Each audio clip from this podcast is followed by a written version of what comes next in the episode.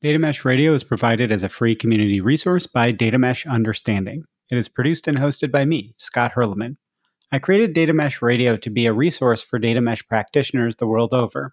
This is a weekly summary episode where I share a bit about the upcoming week's episodes and give you an extended summary for any interviews or panels that will be released during that week. It's designed to help you decide what episodes you might want to spend the full time to listen to, as interview episodes and panels are typically more than one hour long. In general, if you were running up against any challenges with data mesh, I'm here to help. I started a company around doing just that data mesh understanding. So uh, get in touch if I can be of help. Check out our free community programs and things like that as well.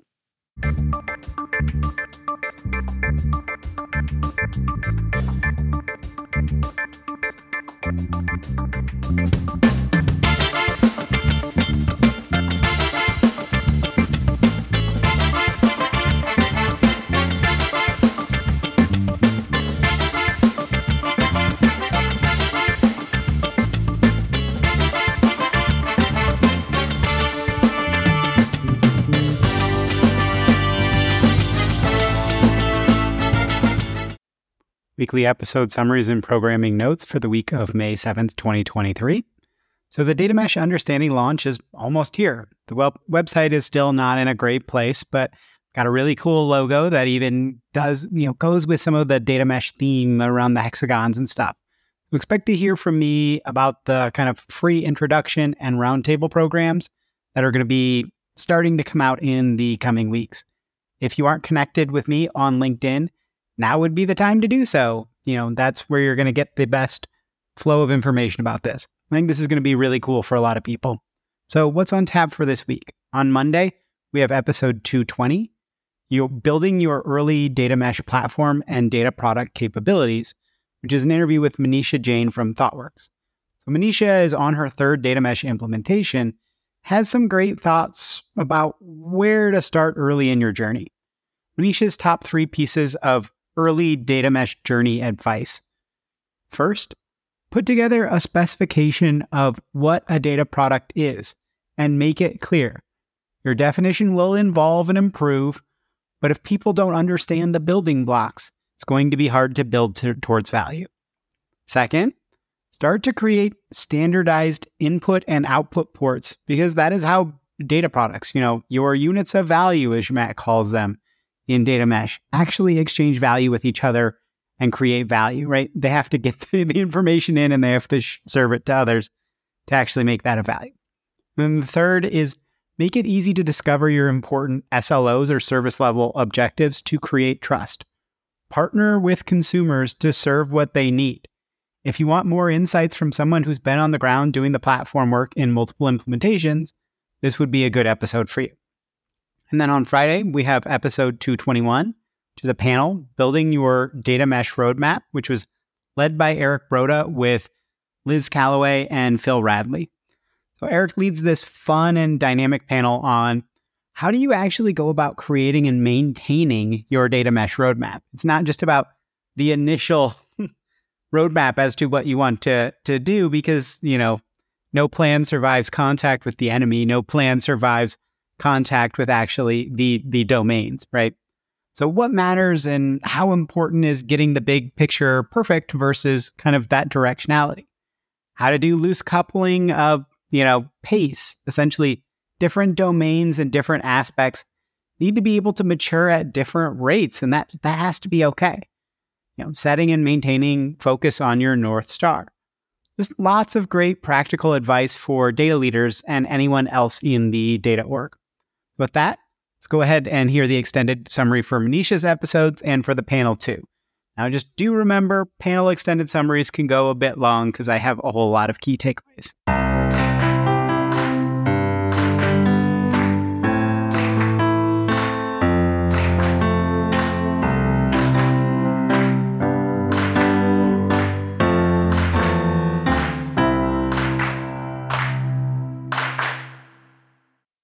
Extended summary for episode 220 building your early mesh data platform and data product capabilities, an interview with Manisha Jain. So, in this episode, I interviewed Manisha, who's a data engineer at ThoughtWorks.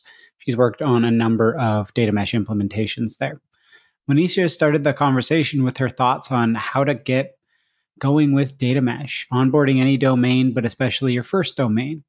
Work with a small team aligned with that domain to find how data mesh can align with how the organization works and thinks.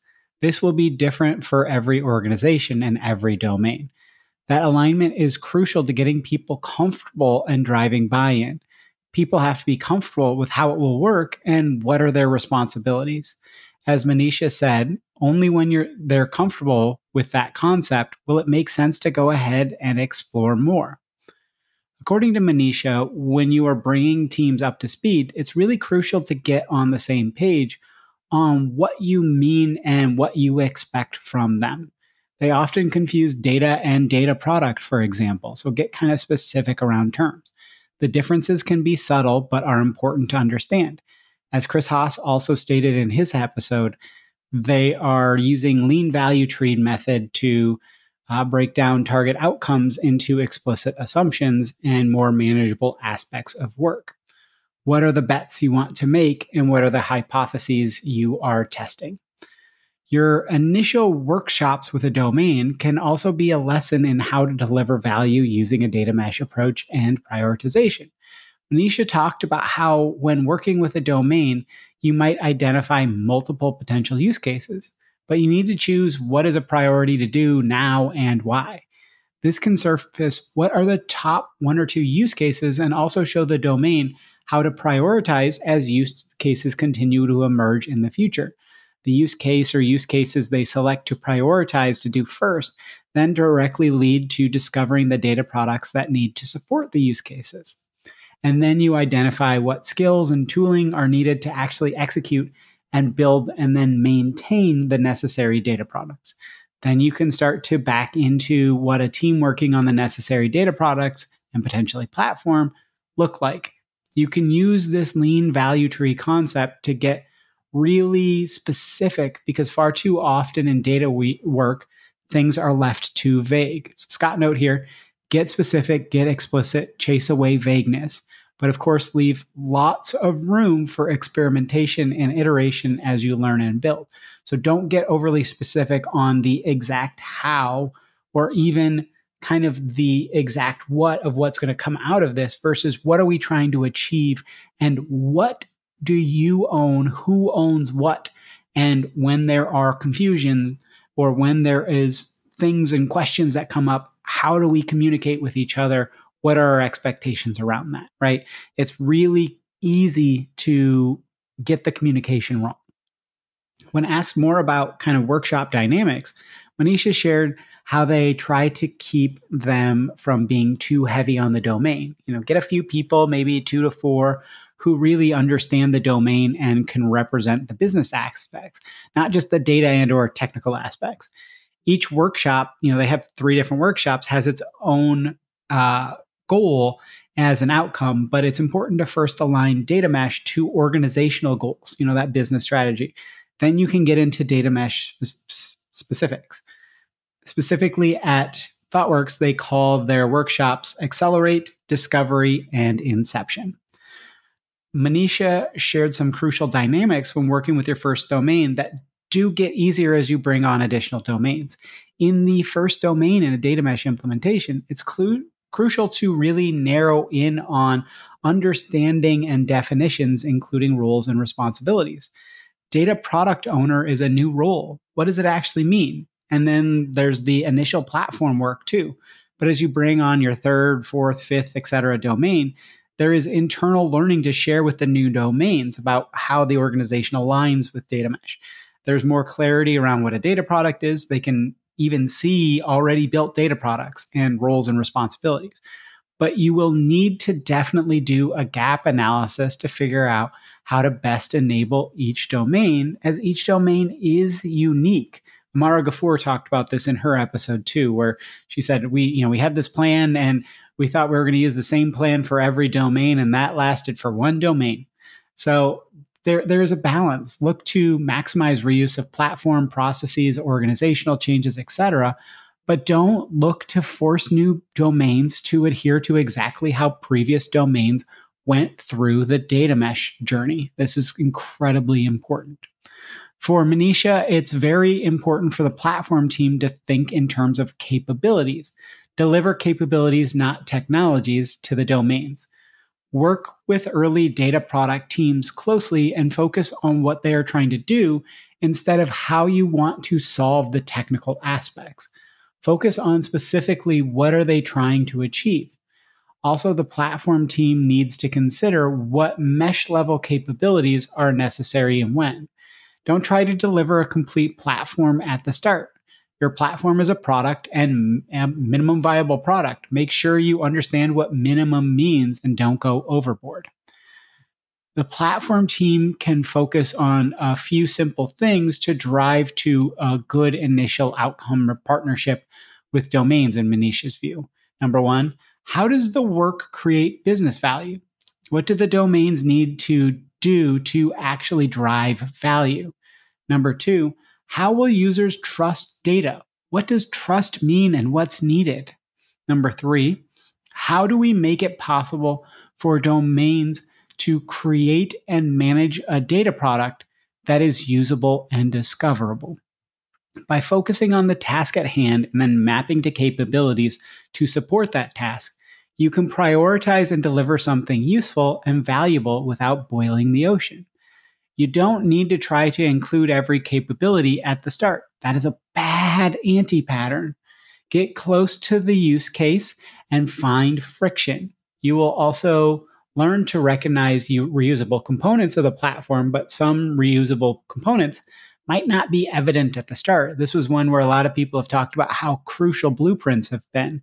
And they were like, oh, I didn't think that was going to be really a crucial aspect of the platform, but just like that people have an easy path to creating a data product. Manisha then went further into finding and identifying reusable components. The things that are most unique to each data product are the data modeling and data transformation in her experience almost every other aspect of specking out your and specking out and building a data product are reusable, merely customized to the data product itself. Finding the necessary SLAs and SLOs by working with consumers. That is an actual reusable process. How do you have that conversation? How your SLAs are actually measured, the definitions around those SLAs are reusable. The infrastructure and the CI CD and all that stuff is reusable. The overall data product blueprints are reusable so look to make these reliable as your organization learns how to build data products to make for easy reuse. On data modeling and interoperability, Manisha shared that it's crucial to let domains evolve how they model their data as they learn. And interoperability, especially to support a use case, is of course important but you will likely see a need for interoperability standards emerge when it's needed. Basically, don't try to build all your standards ahead of time.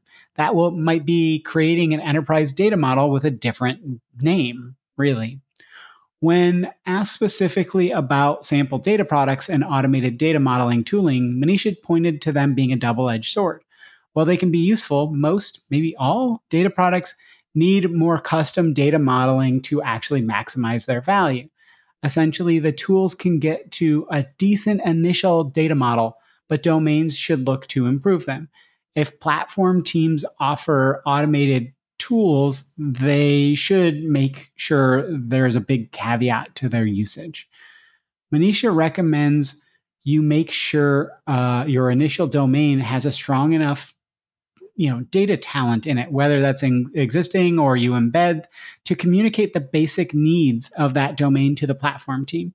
Regular developers are often not going to be data fluent enough at the start to drive to exact data infrastructure needs like a data engineer could. But be careful not to over index towards tech too.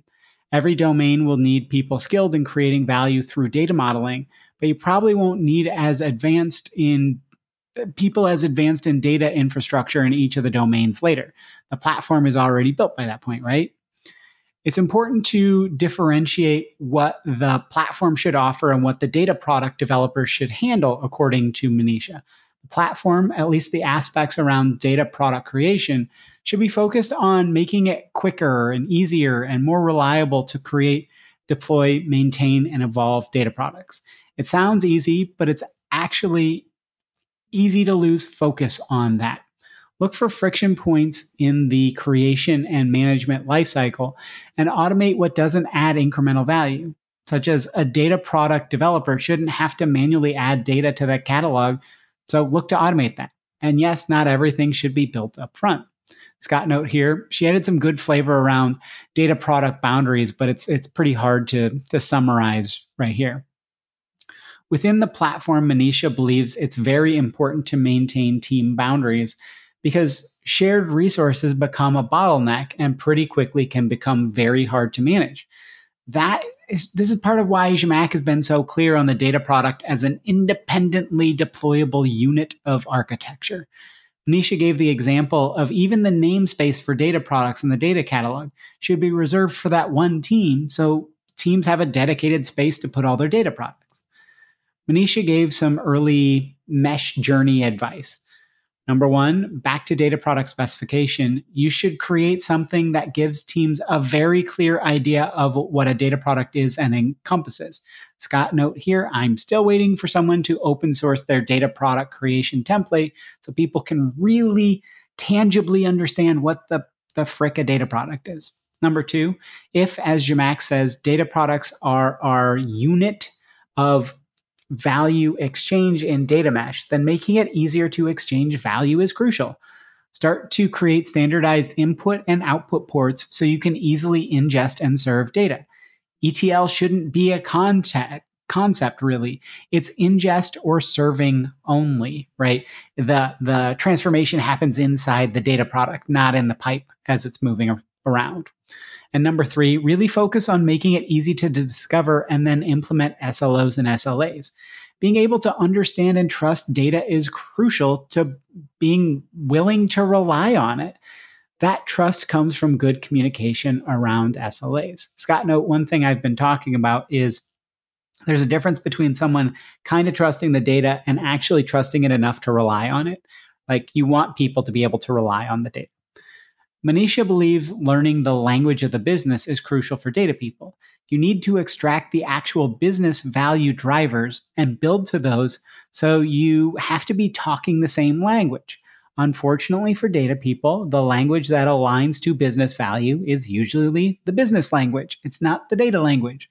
Look to ask more business user focused questions than trying to get overly technical. And then three quick tidbits to wrap up on.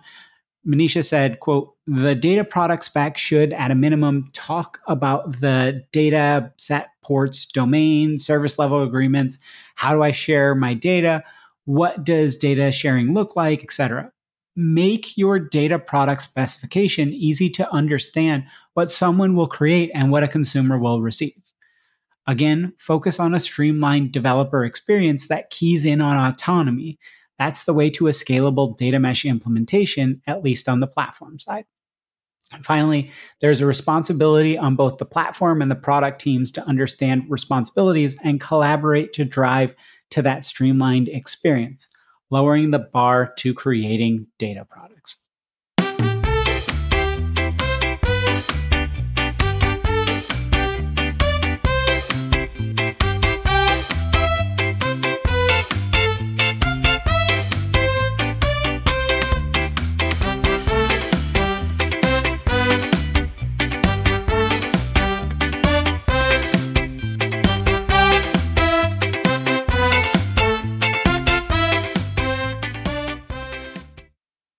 Extended summary for episode 221, a panel, Building Your Data Mesh Roadmap, led by Eric Broda with Elizabeth Callaway and Phil Radley. Quick reminder that that extended summaries for panels go through a lot of bullet points. I think there are 30 in this one, so these can be quite long. In this episode, guest host Eric Broda, an executive consultant in the financial services space and guest of episode 38, facilitated a discussion with Liz Callaway a data governance expert in the financial services space, guest of episode 92, as well as Phil Radley, principal data and AI strategy consultant at ThoughtWorks. As per usual, all guests were only reflecting their own views. And Scott, note here, I share my key takeaways on these rather than trying to explain the nuance of different panelists' points of view. So, what are my top eight takeaways? And then we'll get to the next 22. It's important to understand that when you decentralize, different aspects can and should move at different paces, different aspects of your data mesh implementation. Your roadmap needs to account for that, but it should also take advantage of that. Domains can go at their own pace, including ones to quickly drive towards significant data value.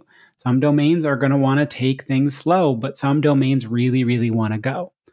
Number two, everyone's roadmap, by the inherent nature of a roadmap, will be unique based to the organization's context. Trying to po- copy paste from another organization will end badly. That said, there are some pretty core capabilities that all mesh roadmaps should have, right? That was covered a lot in the uh, in the panel itself. Number three, a roadmap should point you towards your target endpoint. Of course, with data mesh, there isn't exactly really an endpoint. You don't stop evolving much like with microservices, but the idea is the same. How do you want the organization to operate relative to data production and sharing? Set your North Star to guide you in that direction. Number four, your roadmap really should have time built in for socialization, communication between teams. If you don't, then there is no uh, real extra collaboration or communication between the teams, and everyone executes on kind of their own little silo on what they expect is needed. You have people optimizing at the micro level, not the macro level it's crucial to human cognition to not only be doing, but thinking and relating to other people. That's how you can drive sustainable change management. This is really important to think about how crucial it is to make it obvious that people need to talk to each other. Because by default, with data work, we've kind of said, What do you need? Okay, I'm going to go build it. And then I come back with something that doesn't meet your needs, you know, six to nine months later. Number five, be very clear on your value proposition for your data mesh journey, but don't try to get your budget and set your value proposition as this long term delivery of value. Look to incremental value delivery and find value propositions for that incremental work. Basically, deliver value along the way and don't tie your budget and your value to something that is this massive delivery three years down the road. This is when we will have delivered the data mesh, and that is when you can measure our value for the work we did. No, don't do that. Right? Think about we're going to be having good returns along the way as we learn how to do this better and better. Number seven, focus more on business capabilities over purely underlying technical capabilities in your platform roadmap. The tech is the most tangible part, but it's also not the thing that really ends up driving value or being overly important to most users it, they don't care, right? They care about the capabilities. So talk about those business capabilities of what you're going to allow them to do, not what tools you're going to put into your platform. and finally, number eight of my top eight, governance might actually be the most crucial aspect to your roadmap. If you don't map out your planned capabilities around governance, you don't really know when you'll be able to tackle certain types of use cases. It's also very easy to leave off crucial governance issues till later that will hurt you as you try to scale something like policy as code or data product blueprints and interoperability standards. So I've got another 22 to go through, so buckle in. Uh, here are some other key, they're important takeaways, and they a lot of them touch on the same points, either to the the eight that I just went through or to each other, but I, I want to share them as well. Number one, try to delay your key architectural decisions until you know more. At some point, you have to make a call, but don't try to lock in your architecture right away. However, this will really frustrate many, maybe most, data engineers because they often care more about the tech than the capabilities. So you have to communicate why you're doing this, not just saying, we'll, we'll figure it out, we'll figure it out, right? you have to be clear and crisp with them or they'll be very frustrated. Number two, overall, focus more on what you are trying to do to support and advance the business strategy in your roadmap. Data people want to focus on the data work, but it's very easy to diverge from business strategy. So make sure you are keeping your roadmap aligned to business goals. Number three, if you're going to create a roadmap, you should get clear on the definition of your roadmap. What are you actually trying to achieve with your roadmap? what is important to include and what isn't. Don't create a roadmap to create a roadmap. At the start of your process, define the goal around creating and keeping and updating that roadmap. Number four, a roadmap at the high level is a strong communication tool to drive alignment across many parts of the organization. It is a vision to share and work towards. You will have your top, you know, roadmap, but you might have roadmap for aspects of your data mesh, like your platform too. Number five, the roadmap isn't rigid, shouldn't be rigid. The target vision destination is kind of rigid, but focus a lot on what is our next pit stop? What is our next value delivery instead of trying to plan everything out years in advance? Number six, if you're spending too much time to ensure you are right, being right might not be actually valuable. You spent too much of your time, talent, and or treasure, as Liz said, where the return on investment isn't there. Learn to fail fast and iterate to value with smaller bets. Number seven, when it comes to a roadmap, prepare people for one of Zhamak's mantras. Think big, start small, move fast. Number eight, your roadmap shouldn't be too ambitious and you should roadmap out your organizational changes too. Far too many try to focus purely on the technical and platform aspects. Don't try to escape Conway's Law. Look to reflect its impact in your roadmap. Number nine, don't focus overly much on exactly where you are going without reflecting on how far you've come. Think about your successes, showcase and celebrate, and try to measure them, as that will drive further buy in and momentum. You can highlight the work of the team and inspire others. Make this part of your formal roadmap. Number 10, you want to think about when you will add your self service capabilities. You have to make some compromises at first in your data mesh journey, especially around the platform. It can't do everything you want it to on day one, or you will have spent far too much time building instead of doing, right? Oh, I'm going to do a 90 day or a 180 day build of the platform, and then we can start our data mesh. No, don't do that be honest about the importance of capabilities and look to automate where you find the most friction as well. Number 11, governance on your roadmap will really set a tone for your journey. Is this about better data processing on the technology side or about better business outcomes through AI and analytics? Number 12, does your definition of minimum viable product for a data product evolve as you mature in your data mesh journey? It's an interesting question to dig deeper into. I don't have a, an answer there. But like when you first start out, probably your minimum viable product's pretty minimum, but then you can get to the minimum much easier and quicker later in the journey when you've got easy ways to just kind of plop some data into a blueprint and get to sharing with people. Number 13, a simple, compelling value proposition could be the work we do to satisfy regulatory compliance should be reused for our analytics and AI. We should drive the cost and complexity down for both by focusing on reuse. Number 14, your roadmap could possibly even include developing a better decisioning process for future work. Focus on tying business use cases back to data work, even something like measuring the value of your data work. It won't be great from day one, but think about business processes around data work you want to mature. Number 15, in your platform, potentially err towards building the business capability first and then building out the self service aspect to take care of that you need to understand what you actually want to build. And an excellent, maybe the best way to do that is to get real world feedback on what are the actual pain points of putting something into production.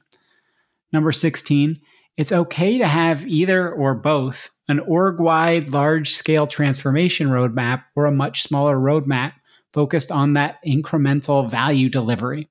Both could be a valid approach depending on your organization's situation. Number 17, be real with assessing where you are in your data maturation journey, your data governance journey. No one is judging you on that. Everyone thinks that they they're being judged, but nobody's really paying attention to what's going on in your organization from external organizations. It's better be to be honest to yourself than going for bravado. Again, no one externally is looking at you and especially not at your roadmap. Number 18, there are multiple successful and sensible ways to start a data mesh journey. You shouldn't be overly focused on how, other, how others are getting going. Yes, learn from them, but you can and should tweak to your organization. Don't go for easiest, go for most likely to succeed in the short and the long run. Yes, easier said than done, but think about that short term success as you build momentum. Number 19, getting your first mesh data product to production is, as Eric called it, a momentous occasion. You had to really get a lot of things in place to achieve it. Celebrate it. Like, be happy, be proud of that. Number 20, there are a few parallel value delivery tracks in your data mesh journey. There is business value delivery, you know, delivery on delivering on the use case, and there is also mesh capability delivery, delivering on the ability to do data mesh. When you first start out, the business value delivery will outstrip the capability delivery, but the capability delivery is where you have long term value leverage, your ability to scale value delivery. Number 21, it isn't easy and can sound cheesy. And I didn't mean to make that rhyme, but make sure to build empathy into your roadmap. How do we exchange context with each other and learn what drives value for each other so we can do better work that delivers more business value? Good empathy will lead to stronger communication and collaboration when it's valuable or necessary. Finally, number 22 if you see something, say something, over communicate. Think about what others want, m- might want to know, and let them know. Don't only wait for someone to ask.